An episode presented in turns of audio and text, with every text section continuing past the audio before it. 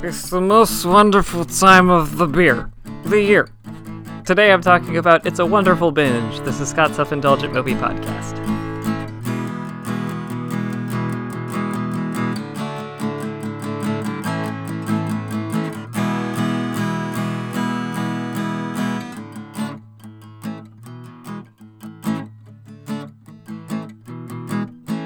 Hello, movie friends. Welcome to Scott's Self Indulgent Movie Podcast. I am Scott, and today I am talking about um, it's an unexpected sequel to a Hulu original, uh, which was called The Binge, which is called uh, the sequel is called It's a Wonderful Binge. Obviously, playing on the uh, familiar the second time they played on the a pun of a familiar movie or familiar movie franchise, and so it's a Christmas version of the uh, the binge basically, and I actually enjoyed this a lot more than I thought I would. It had the potential to be just awful, but it's so stupid that it works. So without further ado, let's get started. About two years ago, Hulu put out an over the top R rated comedy meant as a substance fueled send up, both in name and concept, of The Purge, called The Binge. I enjoyed it, but most critics didn't, and it seemed like the potential of this becoming a franchise was dead in the water. But the audience response must have been solid because this year we've got a Christmas based sequel with two members of the original cast and a collection of older comedy stars throwing their hat in the ring for It's a Wonderful Binge. A few years removed from the previous film, in a world where drugs and alcohol are illegal save for one day a year, we rejoin the fir- first film's characters, Andrew and Hags, as they prepare for the holiday season, which includes the binge taking place on Christmas Day. Andrew is hoping to survive the holiday with family, while Hags is hoping to propose to his longtime girlfriend. All of which goes to hell almost immediately as the drug and alcohol fueled day r- related chaos runs rampant.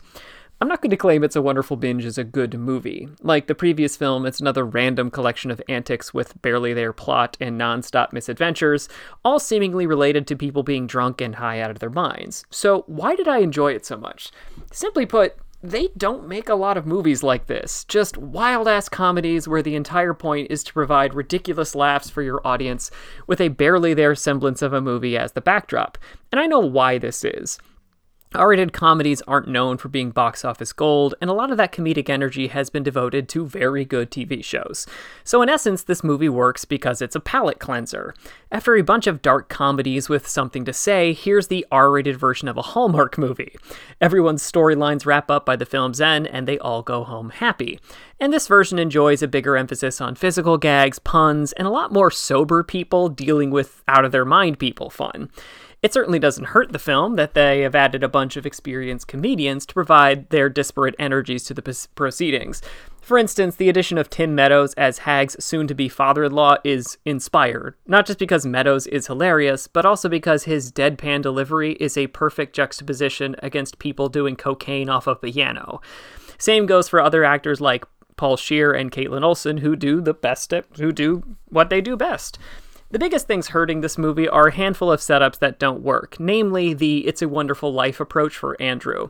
Eduardo Franco has made a living playing lovable stoner characters in everything from this franchise to Stranger Things, and the setup, while amusing on paper, Danny Trejo as his angel, named Angel, guiding him through an imagined world where he doesn't exist, also makes Franco the reactive straight man to Trejo, which robs him of his natural energy and charisma.